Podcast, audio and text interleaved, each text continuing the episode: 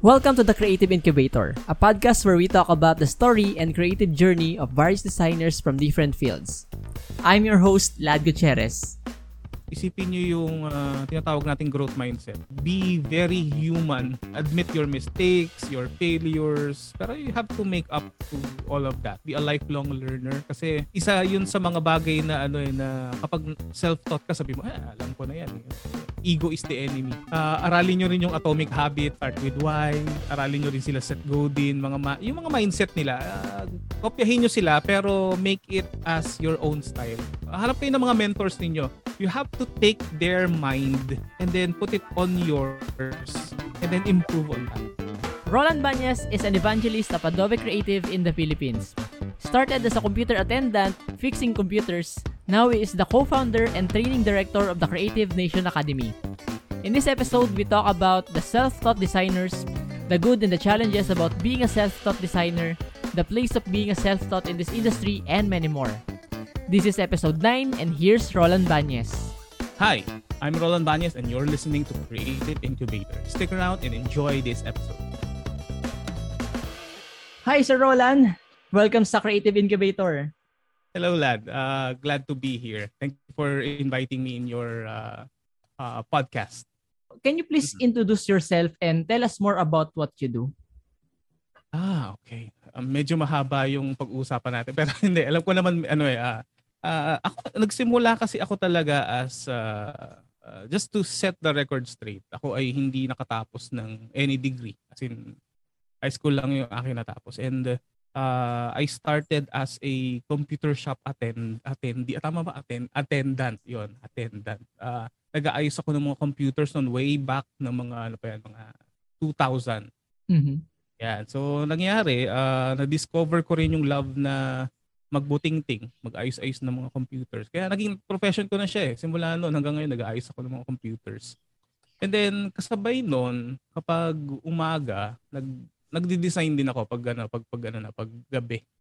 So, meron akong ano, meron akong night job, parang ganoon. Mm. So, uh, doon ko doon ko na-discover yung uh, pagiging designer ko pag paggabi.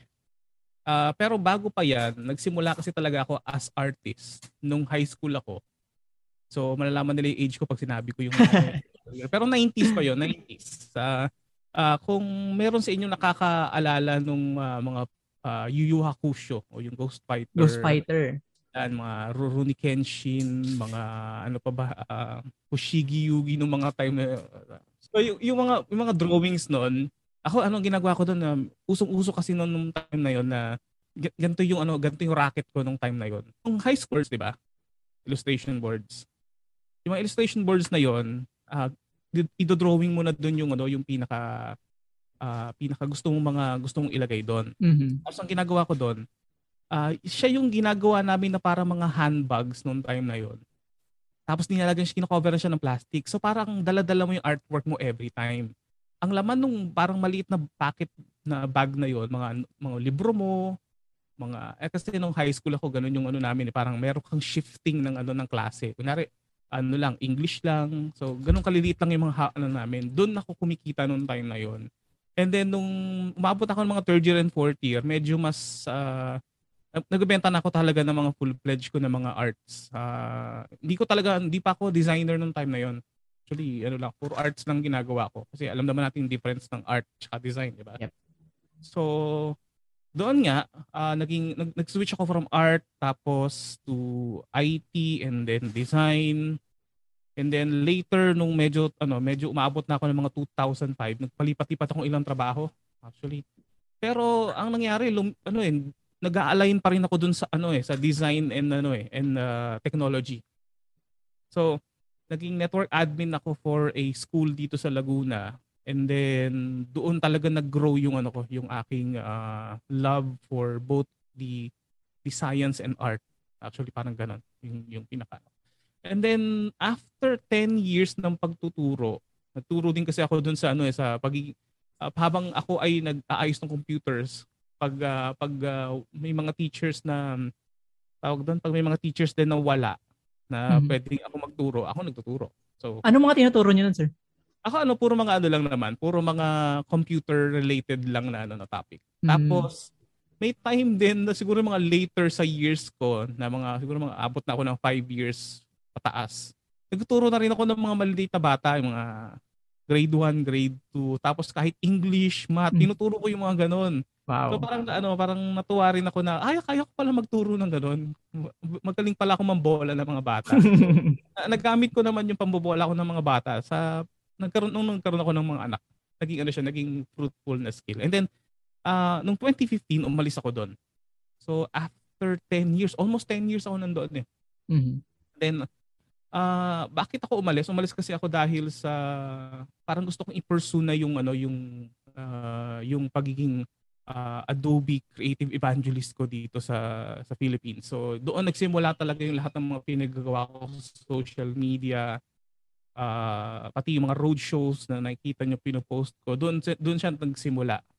Ah, officially. Pero yung mga before ng mga panahon pa ng mga 2010, hindi pa low profile ako, hindi ako nagpo-post ng mga ano ng mga road shows ko, wala akong ginagawang ganun. So yun, hanggang, hanggang sa umaabot ngayon, ah pagkatapos kong mag-serve as a technology evangelist for Creative Cloud applications dito sa Philippines, ah nag-put up sila ng uh, Creative Nation Academy. Yun na yung nakikita nyo ngayon. Ah, I am the co-founder and training director nung, nung, nung, nung facility na yun, nung business na yun.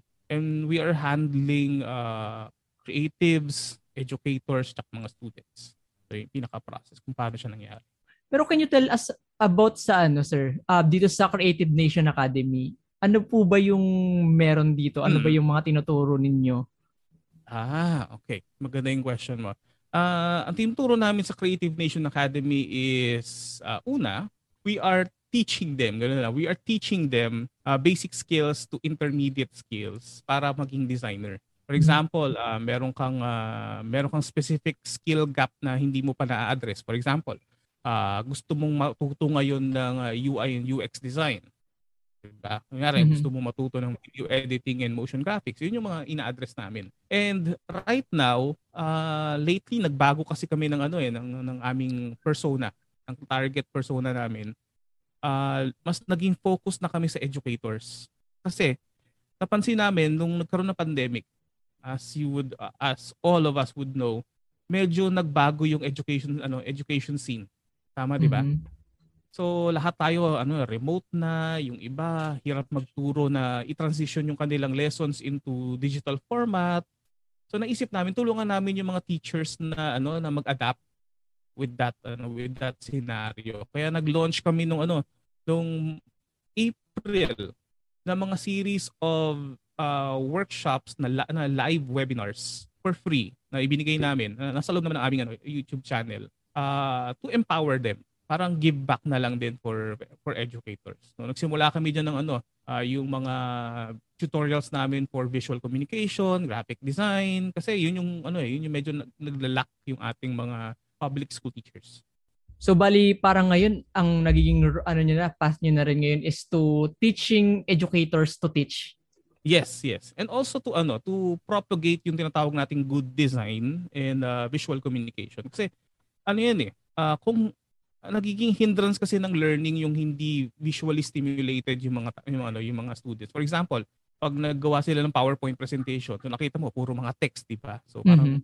pag nakita ng mga estudyante parang ano yung babasahin ko pa tapos di ba? Eh, medyo ano, parang mas maganda kung kung kung ang kung ini-aid natin sila na mas effective yung presentation styles at saka yung delivery ng instructions para hindi rin sayang yung oras ng teacher. 'Di ba? Kasi Yeah. una pag Yeah. hindi pag hindi maganda yung presentation mo, parang sabihin nila, ah ano lang to? Sige, panoorin ko na lang yung recording tapos magiging chore eh. Hindi siya Mhm. magiging ano eh, hindi siya magiging ah, parang delight sa ating mga estudyante na hindi nila na-absorb na maayos yung kanilang ano, kanilang ah, gustong matu- matutunan.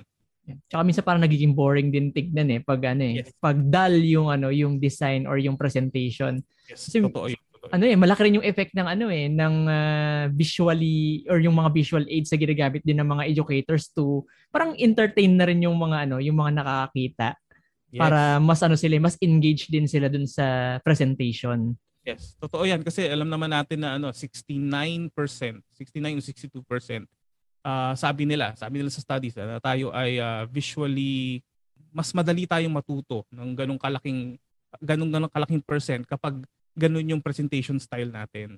Although ako hindi ako naniniwala dun sa ano sa one mode lang ng ano, yung one mode lang ng Mhm. ah, ng ng learning style. or Hindi teaching. ah. Hindi ako, hindi ako naniniwala doon. As much as possible, kung kaya natin siyang i-address, let's say, uh, visual, auditory, kinesthetics, uh, as in real world projects, mas gusto ko yung ganun. Kaya actually, maganda rin yung ginagawa mo, sir, as an educator na gumagawa ka ng mga video. Kasi nandyan na lahat yung ano eh, meron silang visual. Minsan, Mm. kahit hindi nila tignan, di ba, nakiki- napapakinggan nila. Parang Mm. meron na rin ano doon. Auditory yon di ba? Then, minsan, pag nagpapakita rin kayo ng mga tutorials, pwede na rin nilang gawin. Ha? Pwede nilang Yes. sundan. Kinesthetic Oh. yon di ba? Oo. So, Tsaka all in ano, all, nandun na. Tsaka ang pinaka-goal kasi talaga namin is hindi siya yung tipong ah, baguhin yung ano, baguhin yung mindset of ah, learning na hindi lang siya ano eh, we always ask para saan ba tong ginagawa natin? Mhm. 'Di ba? Parang anong dulot nito? For example, tuturuan ka namin kung paano mag-layout ng maayos. O para saan ba 'yan? Ano bang dulot nung nung presentation na ganito? Mhm. Diba? Yun yung pinaka pinaka pinaka point talaga namin 'yon. one of your interviews, um, I think kay Joff ito, sa Logo Tabay, nasabi mo Ah. doon na elevate the status of Filipinos to create for the world. Can you tell me more about it, sir? Yung aming managing director, she is one of the pioneer na nag-establish dito ng creative process outsourcing. So bago pa ano, bago pa lumabas yung ah, ibang mga ano dito businesses dito na nag-outsource ng creative ah, works. Mhm. Sila na yung nauna. And ah, naniwala kasi siya na ano eh, naniniwala siya hang- up to this moment na tayo mga Filipino is we are very talented. We just need proper exposure, proper uh, methodologies, proper tools. And nakita niya halos lahat ng mga clients namin sa US, UK, Australia, uh, Dubai at kung saan-saan pa, kayang-kaya makipagsabayan ng mga Filipinos in terms of capacity, capability, tsaka accuracy ng mga ng mga ina-outsource na ano creative works. So doon kami nagkaroon ng ano ng idea na oh meron na tayong uh, cr- creative process outsourcing. Tapos nag nag-put up kami dito ng ng ah, if if you have heard yung Getty Images. Mhm, mhm. So kami rin yung nag-put up dito nag-put up dito sa Philippines ng Getty Images na nag, nag ano nag ah, facilitate ng mga stock photos sa mga malaking agencies sa buong Pilipinas. And then naisip namin, ano kayang ginaga ano bang ginagamit nila para i-edit yung mga photos? Sige, anong anong anong tools kaya ang pwedeng gamitin para mag-edit ng photos? So naisip nila, ah, Adobe, di ba? So pagkatapos nun, nagtayo uli kami ng company. Ang tawag naman sa kanya Get Creative. Siya yung reseller ng mga Adobe products. Mhm. Mm-hmm. Nung nangyari yun, oh, naging successful siya, nagbenta ng mga licenses, nakita nila. Ang sumunod na naging problem, ano yan eh, nagsimula sa problem eh. Hindi syempre, susunod solution. Sumunod nun, sabi niya, meron kami mga designers hindi pa marunong gumamit ng maayos ng Photoshop. So, nangyari, nakita rin namin sa skills gap ng ano ng mga universities at ng mga schools na ay hindi pala tinuturo ng ganito ka in-depth to. So, naisip namin, ah, mag, sige, magtayo tayo ng training academy on which ituturo sa kanila in-depth and ma-master nila. So, yun yung sumunod, which is Creative Nation Academy. And yun, yung pinaka-vision kasi talaga is to empower every creative professional to create for the world. Uh, after noon, gagawa kasi kami ng ano, yung Creative Nation Creative Nation Foundation on which meron kaming mga scholars na i-onboard tapos tuturuan namin na lahat ng ano ng ah, mga skills na meron kami. Uh, all yun, all for free yun kasi it's a foundation na we're going to put up para matulungan yung mga less fortunate na kababayan natin. So, yun yung nasa down the road pa ng aming journey. Pag natapos na namin yung sigurado, sabi ko, "Oh, this is a legacy worth living for. Yeah. And I think naman yung mga ginagawa niyo, sir, ngayon, papunta na rin talaga sa ano eh, sa goal niyo tsaka sa purpose niyo eh. Dahil sa lahat naman ng ginagawa niyo. Tsaka, yan, Mm. yun, sa background niyo, yung YouTube channel niyo, na-check ko rin, na-check ko rin yung ah, YouTube channel niyo eh.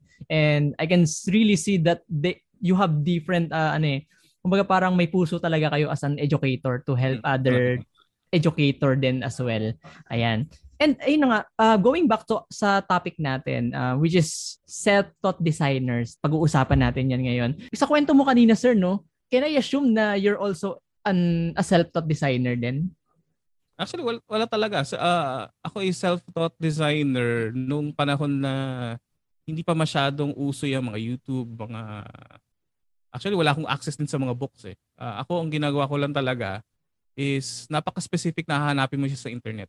For example, mm-hmm. paano mag-apply ng ganyan. And then, uh, ang kagandahan kasi noon, ano ah, um, may, yung time kasi na yon it's a good time because na-expose ka sa ano eh, sa manual and then yung ngayon.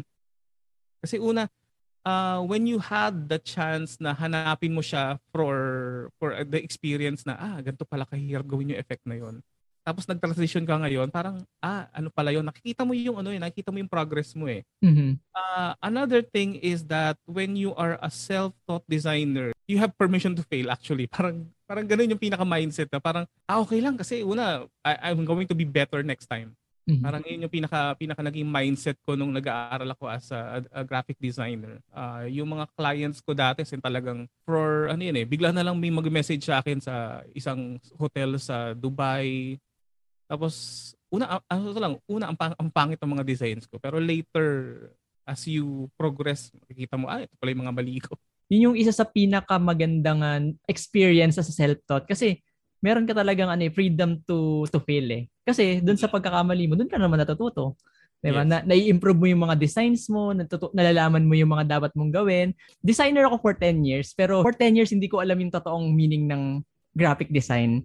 Parang mm. almost last year ko lang ata natutunan talaga na dapat pala ay may mga design principles, mga ganyan. Mm. Dati kasi order mm. taker lang ako eh. Parang kung ano lang sabihin ng boss ko dati sa pinapasukan ko, ganun design lang yung gagawin ko without considering yung mga important things sa sa design. Yes. Ganyan. May mga self-taught designer, I think meron dito sa mga listeners natin, sir, mm. na self-taught designers din. Hindi sila confident kasi self-taught designer sila. Parang yun yung ano eh, parang wala naman akong place dito sa creative industry kasi self-taught designer lang ako. Parang minamaliit nila yung sarili nila because of that. Pero is there a place for self-taught graphic designer in the creative industry ba, sir? May dalawang ano, may dalawang sagot 'yan. Uh, yung unang sagot is if your imposter syndrome is not being treated, siguro mangyari you, you will not fit in. Mm-hmm. Okay, pero but, but ganito, uh, I've known a lot of self-taught designers na nakakausap ko, nakakasama ko sa road shows. Uh, they're doing well kasi una, they are trying to minimize their their dilemma na self-taught sila. Kasi una, totoo lang, if you go outside of the industry, maraming maraming ano, maraming self-taught designers diyan na hindi nakakuha ng mga digma, hindi nag-enroll sa official program ng mga ganitong universities. Uh, sabi nga nila minsan sinasadya na self-taught ka eh. Bakit? Uh, may mga bagay kasi na hindi ibinibigay sa iyo pero maaari pa lang maging ano maging maging ano maging positive on, on in, in any sense that would also benefit you. Yun yung ano, yun yung perspective ko doon ah. So gan, ganun, ganun yung yung pananaw ko in terms of uh, self-taught design designers. Pero for ano rin na, for the sake of the conversation or the topic din, um, how can we say ba na ang isang tao is a valid or legit na graphic designer. Ah, okay. Uh, ako, masasabi ko dyan is if you have, ito yan ah, if you are successful on giving solutions to your clients. For example, kahit na malaki yan, kahit nasa loob ka ng agency, kahit nag-run ka ng uh, sarili mong uh, startup uh, uh, design company as long as you are addressing the client's uh, needs. Tapos uh, nababayaran ka. Mm-hmm. then you you can go back uh, your earnings would go back to the business. Ako yun yung naisip ko na ano na reason para masabi ka na ikaw ay professional graphic designer. Okay? Kasi may iba sasabihin nila eh ano eh it's an expression. Ganun ganun Actually hindi ko hindi ko siya tinitingnan na ganoon kasi una if you're going to to say that it's an expression, you're you're crossing the line into art, 'di ba? So magkaiba kasi talaga 'yun eh. Yeah. Pero yun, yun nga rin eh, maganda nga kasi na, na yung nasabi mo sir, no? para magkaroon din talaga ng confidence yung mga graphic designer natin na nakikinig, lalo na sa mga self-taught. Kasi yun talaga yung nagiging challenge nila eh. Minsan nga nabuburi sila ng mga sinasabing graphic designer talaga. As long as that you're uh, giving solution to the problems of your clients, 'di ba? Mm. Sa pag-design, you can say na you're a graphic designer. Minsan pa nga, ito pa yung naririnig ko or nababasa ko sa mga group na mm. sa mga Canva user, di ba? Familiar naman kayo sa Canva, Ah, di ba? Wala sa tools yung pagiging graphic designer. Mm. You can use the tools that you that you have or kung ano yung meron ka sa ngayon, yung mga resources na meron ka ngayon. Ayun nga again, as long as that you're giving solution to the problems of your clients. Ang tawag namin dyan is ano, eh, it's not about the pana, it's the Indian. Kung ikaw ay ah, isang samurai, di ba? Espada ka, di ba? If you have the dexterity, the flexibility of a of a tipong parang ninja type, Mhm. kahit na kahit na may baril yon, there's a possibility that you can beat someone who has a gun. Lalo na kung yung may gun, hindi ganun ka-skill. As in, hindi siya magaling mag-aim, di ba? So, depende yun sa ano eh, doon sa mastery nung humahawak nung ano nung tool. 'Di ba? So, hindi siya ano, hindi siya. Actually, ako hindi ko na masyadong pinapansin yung mga ganong klase ng ano ng mga debate kasi once once you mastered yung ano yung truth within yourself and you realize that yung mga bagay na maliliit na ganyan at the end of the day it doesn't matter kung ano yung resource na meron ka or yung tools na meron ka sa ngayon, you master it. Kasi may mga nakikita nga ako na ano, gumagamit ng ah, though hindi pang graphic designer or minsan pang graphic designer din sa Paint, nagdo-drawing sila. So, 'di ba? Tapos meron na gumagamit PowerPoint, Hmm, 'di ba? Hindi lang siya for presentation pero for ano rin, for graphic design din. ganito yan eh. Um, marami akong instance na nangyari sa akin yan. Um, one instance may isang group ako na nakasali ako. Sabi niya um, talagang pininpoint niya ako. Sabi niya ah, ano ba yan? Mga designs naman ito. Parang gawa sa Microsoft Word. Ganun, ganun talaga sabi niya sa akin. Alam ko alam mo sa tolong ginawa, ginawa ko ano ko siya kinonfront ko talaga siya on public. Sabi ko di okay. So kung Microsoft Point what's your intention? Hindi na siya nakapagsalita. Kasi una totoo lang if if you have this ano this this mindset na ah, I'm not doing anything bad. So why are you bashing me at the first place? Ako kasi hindi ako naniniwala dun sa ano although sinasabi nila I'm the Adobe guy and gano'n. Sa totoo lang ako hindi ako naniniwala na you're permanently on ano tied on on, on a specific tool.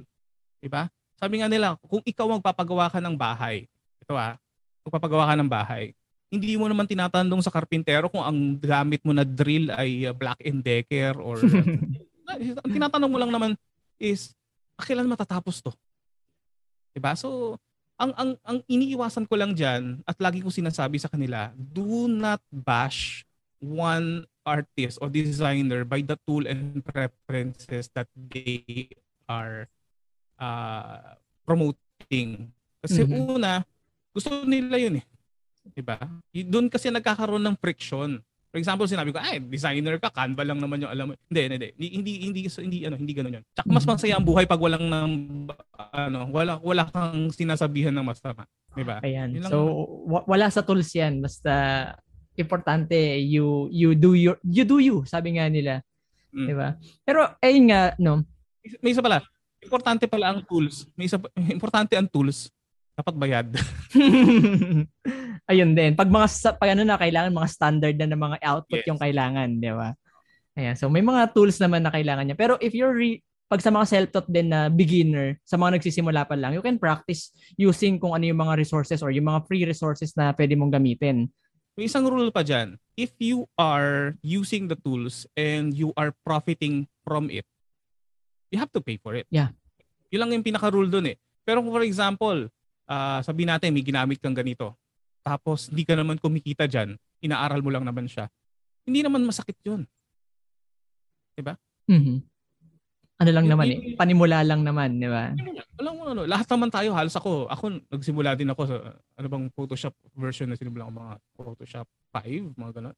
Walang problema doon. Pero yun nga no, um if you're starting out as a self-taught designer, maraming ligaw din eh ngayon eh, sir. Dahil sa sobrang nagsisimula. Ano ba yung dapat na unang malaman or matutunan ng isang ah, self-taught graphic designer? Yan, okay.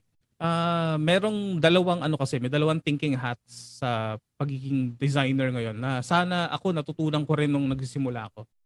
Una is you have to build your entrepreneur side. Yan, Hmm. yun yung unang kailangan mo i-build. Kasi una, ako kung ako babalik ako sa time tapos sabihin ko sa sarili ko, you have to also engage yourself with the community. Diba? With the people that you want to work with uh, socialize with them, network with them, learn uh, proper business ethics, kung ano-ano pa mga kailangan uh, to process your business. And the other side is kapag may downtime ka, doon ka gumagawa ng ano ng uh, learnings mo. Kung nagsisimula kayo, aralin nyo talaga yung uh, practice. Sabi ko nga lagi sa kanila, practice minimalism. Pag nagdi-design kayo, mag-minimal muna kayo. Tapos, you have to also enable yourself to dissect the design. For example, uh, ano ba mga ginamit kong elements dito? Ano bang elements of design? Para saan ba yung mga elements of design? And then after you have acknowledged the elements of design, you have to know the principles behind the designs. Alam naman natin mga gestalt, uh, negative space, at kung ano-ano pa. Uh, alam niyo na marami ng resources sa yun yan, sa YouTube niyan uh, sa World Wide Web. And then, pag natutunan mo na lahat yon, you need to learn to break them to make your own style. Yon. Yun ang pinaka ano, yun ang pinaka fundamentals na pwede kong ituro sa isang mga nagsimula pa lang sa graphic design. Walang ano, hindi importante yung mga ano, yung iba kasi iniisip nila ah, effects muna, di ba? Yung mga effects effects muna tapos hindi, hindi siya ano, hindi siya importante. It doesn't last. Totoo lang. Yeah. Kumbaga parang ayun yung mga foundation eh, 'di ba? Na kailangan mo ng uh, kung bubuo ka ng bahay, 'di ba? Kailangan mo muna buo ng pundasyon para kung ano man yung ilagay mo diyan, matibay. Hmm. hmm. 'Di ba? Para hindi ka rin na ano. Tsaka ano, yung practice din talaga na hmm. pag meron kang isang bagay na natutunan kailangan mo siyang i-put into practice. Kasi hindi mo malalaman kung ano yung pagkakamali mo or ano yung kailangan mong i-improve pag hindi mo siya in-apply. Tama, tama. Sa educator ka, marami na rin kayong mga naturuan ng mga designer. There are self-taught designers, meron ding mga designers na may degree. Yes. Sa tingin nyo, ano yung difference between them? Yung yung mga self-taught designers kasi, they are more hungry. Hmm. Totoo lang, they are more hungry because they have never tasted things that those people who are experiencing it for example may mga kilala ko na ano na nagtapos ng uh, bachelor of degree in ganto ganto uh, isa yon and mas mas persistent yung mga self-taught designers kasi nakikita nila kailangan ko mas mas, mas may patunayan ako. Mm-hmm. 'di ba? Determinado uh, sila sa ganun eh. Oo, kasi una yun yung ano, eh, yun yung pinaka actually maganda siyang tignan as a positive kasi una it will drive you to a much more higher consciousness. Kasi inisip mo na ah, um, kailangan I have to prove something ano. Actually, yung ginagamit ko pa rin hanggang ngayon eh kasi ako, alam mo naman wala akong degree. So iniisip ko, uh, how can I be of any advantage dun sa mga mga degree? 'Di ba? Ako ako ako ginawa ko, nag-practice ako sa skills, uh, nilipat ko siya sa certifications, tapos nagturo ko. Yun lang pinaka ano ko. Kasi una, yun yung mga bagay na hindi mananakaw sa iyo eh. Yeah. Yun, yun yung mga naiisip ko na ano na uh, differences nila. And also, uh, minsan nagiging complacent sila na ah, nag-aral naman ako ng ano eh, yeah. ng uh, degree on this ano eh. Pero hindi ko sinasabing lahat, 'di ba? Meron din ako mga kilala na ano talagang ginagamit nila kasi una, ang tanong mo dyan, are you taking the course because of what intention? Diba? So kung ang intention mo talaga is to be the best in uh, graphic design, fashion design, kung ano-ano pa, then you have the the the fuel, diba? The intensity. Pero kung if you're just doing it because sabi nila maganda yung profession, may kitaan, malaki yung tako sa ahensya, yung mga ganon, mm-hmm. eh, ano that's that's short term. And then, kapag sa school din kasi yung inaaral na approach is alam mo yung by the book. Mm-hmm. By the book kasi approach. There is no such uh, such broad ano broad or wide uh, experimentation of things that you can apply. Hindi katulad pag self-taught ka na ah subukan ko kayang ano, subukan ko kayang mag-aral ng 3D.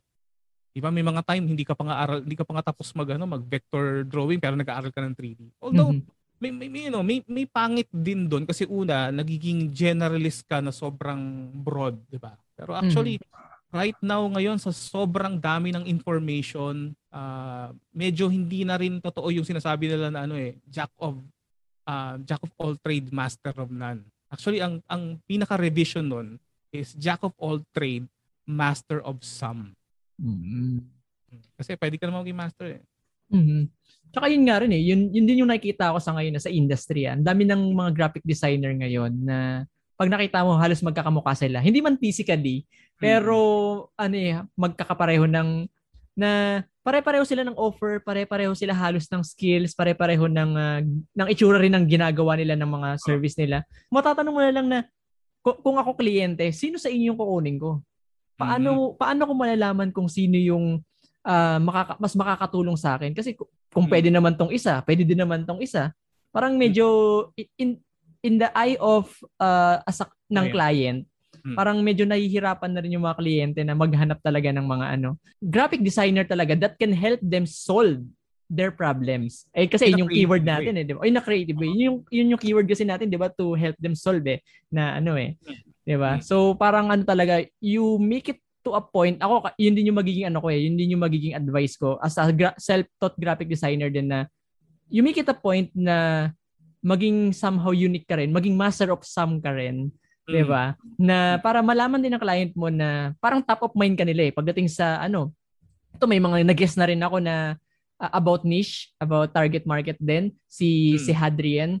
Ano siya, mm. pag pagdating sa sports graphic design, siya agad yung top of mind ko. Alam ko na siya yung lalapitan ko pag meron akong ano, pag meron akong kliyente na magpapatulong sa akin about graphic uh, about sports graphic design kasi hindi ko naman forte 'yun. 'Di ba? So, oh. ganun yung nagiging advantage pag ano, pag you're a master of some. Yeah. Madagdag ko lang din 'yan. Ako ako nag-focus ako sa ano eh. Uh, uh, nag nagde-design ako pero naka-focus ako sa educator. So, also uh, ano natutuwa ako dun sa binanggit mo na ano, you find your own niche. So, uh, kung lahat na lang ng ano, lahat na lang ng um, niluto ay adobo, 'di ba? So, uh, pagpalagay mo na adobo ka, Alam ka ng ibang paraan para mapansin ka na ano na kakaiba ka dun sa mga adobo. Kunyari, maggamit ka ng anis, di ba? Hmm. Gamit ka ng uh, pineapple, gamit ka ng uh, gamit ka ng potato, di ba? Para ano, para iba yung ano, iba yung iba na kasing competi- competition ngayon eh. Mm-hmm. Katulad ng mga panahon namin nung mga early 2000s. Hindi niyo nga kilala kung sino yung mga sikat designers nung time eh. yun, pero yun. Yeah, so ano 'yun, isa rin sa pwede niyo uh, pagtuunan ng pansin or pag-build ng sarili ninyo sa ano, sa services na binibigay ninyo sa mga designers diyan. Pero nabanggit mo rin kanina sir yung mga magagandang uh, katangian or parang advantages ng pagiging self-taught designer. Pero ano naman yung mga challenges na kinakaharap din ng mga self-taught designers? Alam ko may mga ibang magagalit dito, sabi ka, um, ego. ego yan. Isa yan sa mga sa mga word. Hindi ko na masyadong uh, pahabain yung tungkol doon. Pero siguro na, kung kung ano sila, kung uh, aware sila within their consciousness. Yung ego kasi medyo mas ano yan, eh, malakas na malakas na force yan. So, let go of your ego lalo na kung kayo ay self-taught din na you can also learn for from uh, from each and everyone. Totoo lang. Uh, may time kasi na ano eh parang naiisip natin na ay kasi self-taught ako eh. Ah, ako lang yung nakakaalam ng ganito kasi ako na-experience. Hindi. Uh, lahat tayo is uh, magkakaiba ng experience and someone will be much more better than you and you have to accept that kasi ganun talaga ang reality. Yeah. Isa 'yon sa mga ano uh, ego. Pangalawa is uh, isa sa mga challenge nan kung wala kang ano, wala kang ties with uh, with fellow designers, self-taught ka. Uh, find people that will care for your professional growth. Yan. So makipag-usap kayo sa mga taong self-taught din, 'di ba? Para pakita nyo na ano na meron kayong mga differences on which you can agree with and then you can make improvements on your own. Although negative siya pero kinonvert ko siya into positive kasi kailangan ganun talaga tayo. If you if you are faced if you are faced with negative, you have to convert it to positive para uh, masyado na tayong ano, masyado na tayong toxic. one way nga rin ah, for me ah, to unleash your creativity is for you to hmm. collaborate with other people or with yeah. your peers, di ba? Huwag mong tignan hmm. yung mga ibang artist or ibang mga designer as a competitor. Di ba? Mm. Look at them as a parang inspiration or mm. Col- pwede mo rin sila makipag-collaborate ka sa kanila na mm. posible kasi 'di ba sabi mo nga may mas may alam sila na hindi mo alam. Pwede yes. rin na meron kang alam na hindi nila alam. alam. So pwede kayong magpalitan ng ano, ng skills, pwede ay ng ng knowledge, ng Insight. learnings, ng insights. Win-win situation kasi yan eh. Pag naka, nagko-collaborate kayo, natututo ka, natututo rin siya. yung ano, yung yung win-win scenario talaga dapat ang tinitingnan natin dito. Ako na ako sa tola may time naiinggit ako dun sa mga ibang artists sa ibang uh, countries. Kasi alam mo yung ramdam mo sa kanila yung tulungan. Mhm. 'Di ba? Sa atin kasi mag-set up ka ng group na creative group, away-away. diba? Sa to lang, ayaw na ayaw ko yun. Kaya may, may time na, uh, aminin ko na lang din sa inyo, may time na nag-give up na rin ako sa creative communities. Totoo yan. Nag-give yeah, up ako yeah. sa creative communities kasi medyo na sobrang na toxic na ako sa ano sa creative communities natin. Hindi katulad sa ibang communities na for example, if you check on uh, mga creative groups sa Japan, uh, talagang uh, yung yung hilahan pataas, sabi ko nga pa, hilahan pataas. Mm-hmm. Ganun yung pinaka-term eh, hilahan pataas. And then kapag may nakakausap ako ng mga ganyang designer sa ibang bansa, uh, talagang genuine yung pag, pag-care nila sa iyo na, oh, kamusta ka na? Ano nangyari sa project mo? Sa atin kasi medyo may pagka ano eh, pagka parang politika ang dating. Sana hmm. yun yung sana yun ang baguhin natin na we we could be we could be ano, we we could be competitors. So sabihin natin competitors na ganyan. But we can also be civil about being competitors in a good way. In a good way, oo. You know, speaking of ano na rin, no, gusto nating turuan din yung mga designers or yung mga educator to help other educator din as well. Tingin niyo ba, sir, on your own opinion, should a graphic designer be an educator as well? So, bisa hindi. Mm-hmm. Uh, you cannot mix it uh, agad-agad. Pero I highly encourage you to be an educator because una, ito yung nangyayari. If you become if you become an, uh, an educator from a designer's perspective, you learn things twice. Diba? Mm-hmm. Una, you, it will also develop your other side which is yung uh, public speaking, communications, at kung ano-ano pa. Uh, actually, doon nga minsan nagkakaroon ng ano yan, ng time na if you become an educator, you open yourself with the word empathy. yun. Yun, yun yung pinaka ano doon, importante doon. Uh, minsan kasi may time na ano na design na creative tayo tapos yung yung empathy natin nawawala. Mm-hmm yun yung ano, yun yung isa sa mga kailangan din natin na tignan as if if we go if you are going to do the educator side. And uh, kapag gusto niyo maging educator, you, you need to find the passion for learning new things. And then after learning new things, you have to share it. Yun yung pinaka-importante talaga. So, totoo lang. Yun. Mm-hmm. Tama kayo na ano eh. Narinig ko na rin tong ano eh. When you teach others, you you learn twice. Yeah. Di ba? Kasi habang tinuturo mo siya, somehow parang may ano eh, may nababalikan ka, ka. nare-recall ka tapos natututunan mo, ay, ganito nga pala yan. Tsaka para mas magawa mo siya, you need to ano rin eh, you need to educate other people or hindi hindi mo kailangan gumawa ng mga content or valuable videos, ng mga valuable posts or gumawa ka ng social media pages mo para lang magturo. You can teach other people eh na kahit hindi mo siya gawin eh. 'di ba? Na kung kung hindi ka naman sanay na gumawa ng mga ganong ano, ganong mga kasi baka yun yung nakikita nila eh na kailangan kong gumawa ng mga content, kailangan gumawa ng mga videos ah. tulad ng tulad ng Creative Nation Academy or tulad ng The Future, 'di ba? Pero hindi naman kailangan. Ako hirap ako sa to lang ako nung bago ako nagsimula ng channel namin. Ako ilang, ilang beses din akong nag-hesitate na kaya ko ba to?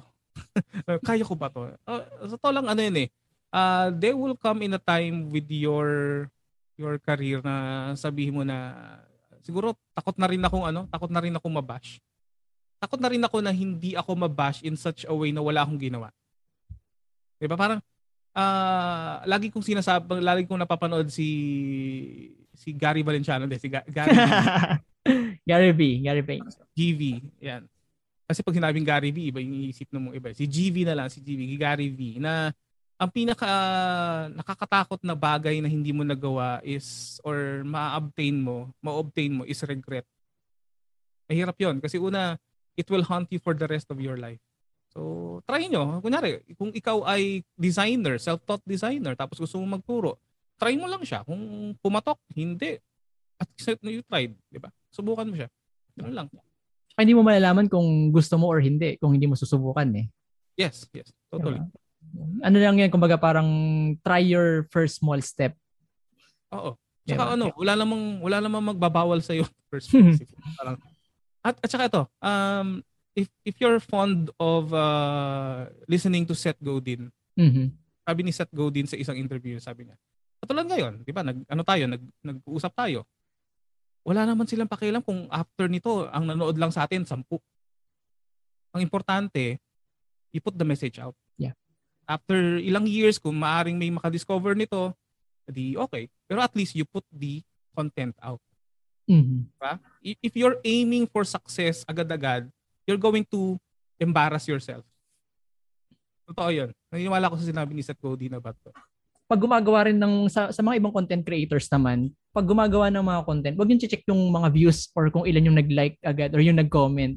'di ba? Kasi itong mga ganitong klaseng content, podcast, uh, vlog, uh, con, uh, yung mga sinishare nyo ring mga design ninyo, Hmm. it's not important na merong makapansin agad ngayon because somehow it's for future reference or for future use eh. Tsaka It's- ano, you have to also uh, um, infuse within yourself yung tinatawag na delayed gratification. Yan. Mhm. Tsaka ano rin, hindi ibig sabihin na walang nanonood sa'yo, eh wala nang manonood sa'yo in the future. Kaya kailangan mo lang maging consistent sa ginagawa mo. If you're a graphic designer or a self-taught graphic designer na hindi ka pa nakakita ng client, gawa ka lang ng gawa ng mga designs. Hanggang sa meron talaga makakita na kliyente na babagay para sa'yo na makakapagbigay ka ng solution sa mga problems nila. 'di ba? Be consistent lang, wag kang hihinto. Lalo na kung gustong-gusto mo talaga yung ginagawa mo. May, may mga time din na kailangan mong huminto kasi uh, just to refuel yourself. Kasi Mhm. alam mo naman, na, na, burn out tayo. Eh, hindi naman sa ibig sabihin you, you, you have to stop permanently. Pwede ka mag-stop, sandali lang. Kaya pahinga ka lang. Pero hindi, it doesn't mean na you have to stop like temporary. Eh, Yeah. tempo, tama ba yung word? Parang, Permanent. Tama. Oo. So okay lang na mag-rest, wag lang mag-quit. Oo, yun. Parang ganyan. Yeah, pero yun na nga rin, no, sa burnout or minsan sa mga sumusuko rin, nagkakaroon kasi ng problem or challenge sa creative juices nila. Parang nagkakaroon ng mga creative block, di ba? Yes. Mm. Yan. Normal sa atin yan, mga designers or sa mga artists, ah, yung mga ganyang ah, challenges. Pero ikaw, sir, how do you unleash your creativity? Ako ano, uh, I have to be ano, I have to be very transparent with you. Ako uh, I'm experiencing some ano, some some manic depressions lately. Mhm. Uh, totoo lang. Ah, siguro kailangan you, you just have to be honest with yourself na may time na talagang ano ka, bokya ka as in wala, wala kang wala kang ma-contribute ngayon. Mhm. You just have to be honest with yourself na may time na hindi ka ganun kagaling. Because you know, it will also it, it will also encourage your unconscious mind or unconscious or conscious mind na siguro you're acknowledging na merong time na napapagod ka din. Mhm. Mm. So isa 'yon sa mga ano, isa 'yon sa mga kailangan mong ah, pag-isipan. Ah, una, ako dati ginagawa ko 'to, naglalakad-lakad ako. Ano eh, may, may hobby kasi ako. May, may hobby ako na pinagtutuunan ko ng ibang pansin. Pero creative pa rin siya. So, ah, meron ako mga model figures na binibuild ko. Ganpla. Hindi. Wow. Meron- meron ganun. So, meron, meron ako ano, meron ako mga outlets ko. Hanapin ng outlet for example, uh, wag na wag lang design ng design. Mhm. Wag ano din, ar- ah, design, aral, ah, hobby, kanta, sayaw. Hanapin ng iba. O love life, pwede rin. Pwede din kayo. Wag yung ano, wag yung babad. Pag medyo babad ka, talaga mababurn out ka. yeah. And Actually- you have, you have to acknowledge that you're also human na meron ka mga meron ka mga defects. Mhm. Eh, Normal na mararamdaman natin yung mga ganyan eh. Kailangan mo Oo. lang siya i-acknowledge. Kasi habang tinatago mo siya or dini- iniipon mo siya, Mm. parang ano eh, iba na yung kakalabasan niya eh. Puputok yan ng, ng kusa eh. Mm. Pero unlike pag ano, pag nilabas mo na siya, naging aware ka sa sarili mo na nararamdaman mo yan. Kasi unang-una sa lahat, you're human. Diba? Hindi ka naman robot para hindi mo maramdaman yung mga ganong bagay. Tsaka okay lang na magpahinga again. Kasi Mm. nga, napagod yung utak natin eh. Lalo na sa yung mga creatives, di ba? Actually, yun yung ano eh, yun yung reason why I created the Creative Incu- Incubator. Not for you to create designs or technical things, pero to help you na ano eh, na ma-unload mo na yung iniisip mong ano, creative block. Kasi kailangan nating mag ano eh, sabi nga ni Austin Kleon, we need to disconnect from the world to connect with ourselves eh. Hmm. Yeah, para mas malaman natin Oo. ano ba yung mga gusto nating gawin bukod sa creative works or sa mga design or sa mga projects natin. Pwede natin kalimutan muna yung mga yun. P- pwede pa rin naman tayo maging creative sa ibang bagay eh. Yung mga hobbies, yung mga talents, di ba? Kasi nagkakaroon ka ng inspiration eh. One side lang yun ng ano, one side lang yun ng multifaceted uh, dimensions na meron ng isang tao. Baga, ako may time, uh, kipaglaro muna ako sa mga anak ko. Binubwisit ko muna sila. Mga ganun. Pero ano, you, you, you just, ano, you just need to you just need to unwind and uh, ito yung pinaka ito, yung, ito yung isa sa mga bagay na hindi ano hindi laging nagagawa ng mga uh, you have to also admit and be vulnerable na I suck. Actually, di ba? I suck. Minsan may, uh, may time ako na ganyan, may, may mga demo ako na talagang, alam mo yung parang, may time na nag, uh, nagde-demo ako tapos hindi ko alam na may may sudden uh, may sudden burst of uh, emotions ako na parang I'm depressed. Mhm. Sabihin ko, "Oh my god, I suck." Sabihin ko sa stage yun mismo ah. Oh my god, the the, the demo gods are not good with me. Sabi ko, and also, ano, ina-admit ko yan sa social media. Sabi ko, uh, I made the boo-boo. I, I made a, a big mistake on the demo show. I'm, I'm going to, ano, I'm going to make up, to make up to this. Mm-hmm. Uh, magkaroon ka rin ng commitment within yourself na, oh nga, no, uh, I did something bad, pero I'm going to, ano, to recover. Yeah. Yan yung maganda, di ba? Na pag, nag- pag nakagawa ka ng hindi maganda or nagkamali ka sa sarili mo, you have to recover eh. Kailangan mo mag-commit sa sarili mo na kailangan mo mag-recover. Hindi yung hahayaan mo na lang na wala ka nang gagawin. Kasi nga, yes. inak- hindi mo lang siya basta i-accept kasi. Kailangan mm. mo mag-take ng action para mag-improve or para mag-make up dun sa ano, sa nagawa mo. Yes, yes. Diba? Namin sabi nila, uh, if you say sorry, meron tatlong component yon. You have to say you're sorry, you have to say what made you do the bad thing or not the nice not the nice thing. And uh you have to say how can i make it right? Mm-hmm. minsan yung pangatlo hindi natin nagagawa eh. yun yung kailangan nating isipin as ano as designers as graphic designers. Madali lang yung mag-sorry ng ano ah sorry. Ay may time nga eh nag-sorry eh. sorry. Ganun lang parang parang sila pa yung galit eh. Sorry. Nasabi lang sinabi lang. sabi lang di ba? Tapos ang sumunod doon is, I'm sorry, uh, I did a bad thing. Uh, this, it was my misjudgment. I was uh, too emotional. And then uh, going forward, I want to be a better person to to help you. Parang ganun. Diba? As, as, doon makikita kung ano kung sincere talaga yung sorry. Yeah. Kaya ano lang rin yan eh, sa pagiging self-taught designer, hindi lang kailangan design ang pag-aaralan mo eh you hmm. also need to develop or and grow yourself more. Eh. Kailangan mo rin pag-aralan yung self-development, 'di ba? And and everything para ano rin, para nag-grow ka rin as a person and as a designer. Di ba? And Sir Roland, we're nearing to our end of the episode.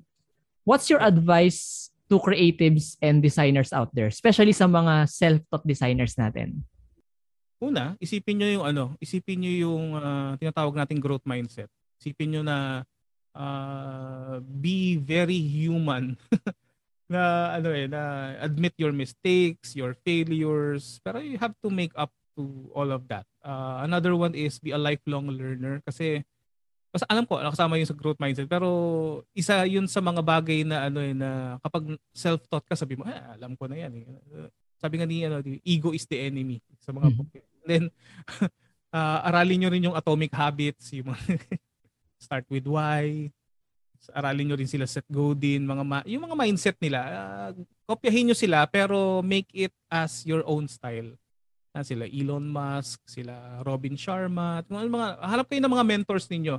Uh, dalawang klase ng mentors, may direct tsaka indirect. Mm-hmm. So kung kung meron kayong tulad yan, usap kami ni Lad, so pwede kaming nagda-direct mentoring na ganito kasi usap tayo ng direct eh. Yung indirect pwedeng uh, idol nyo si Bill Gates, idol nyo si Steve Jobs, idol nyo si Johnny Ive, yung, uh, yung mga hindi nyo, ano, hindi nyo close. Pero you have to take their mind and then put it on yours and then improve on that. Isa yun isa sa mga nakikita kong uh, uh, pwede kong i- i-tip sa inyo. And pangalawa, be open to authentic authentic suggestions. Okay? Huwag masyadong magpadala sa bandwagoning effect, yung mga kung ano-ano mga fallacies. Uh, isipin niyo muna within yourself, uh, how would others feel with these decisions that I'm going to create? Sir Roland, it's a great way to end yung episode natin. Sobrang ganda ng mga valuable advice na binigay niyo sa mga listeners natin.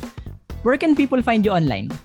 Uh, you can check our uh, YouTube channel, yung Creative Nation Academy. Although yung iba sabi nila hindi, hindi ko pangalan yun nandun. Pero ako, I represent Creative Nation Academy. Uh, you can also check my uh, Facebook page, the same name, uh, LinkedIn, Instagram, Twitter, TikTok. Hindi, joke. Wala ako.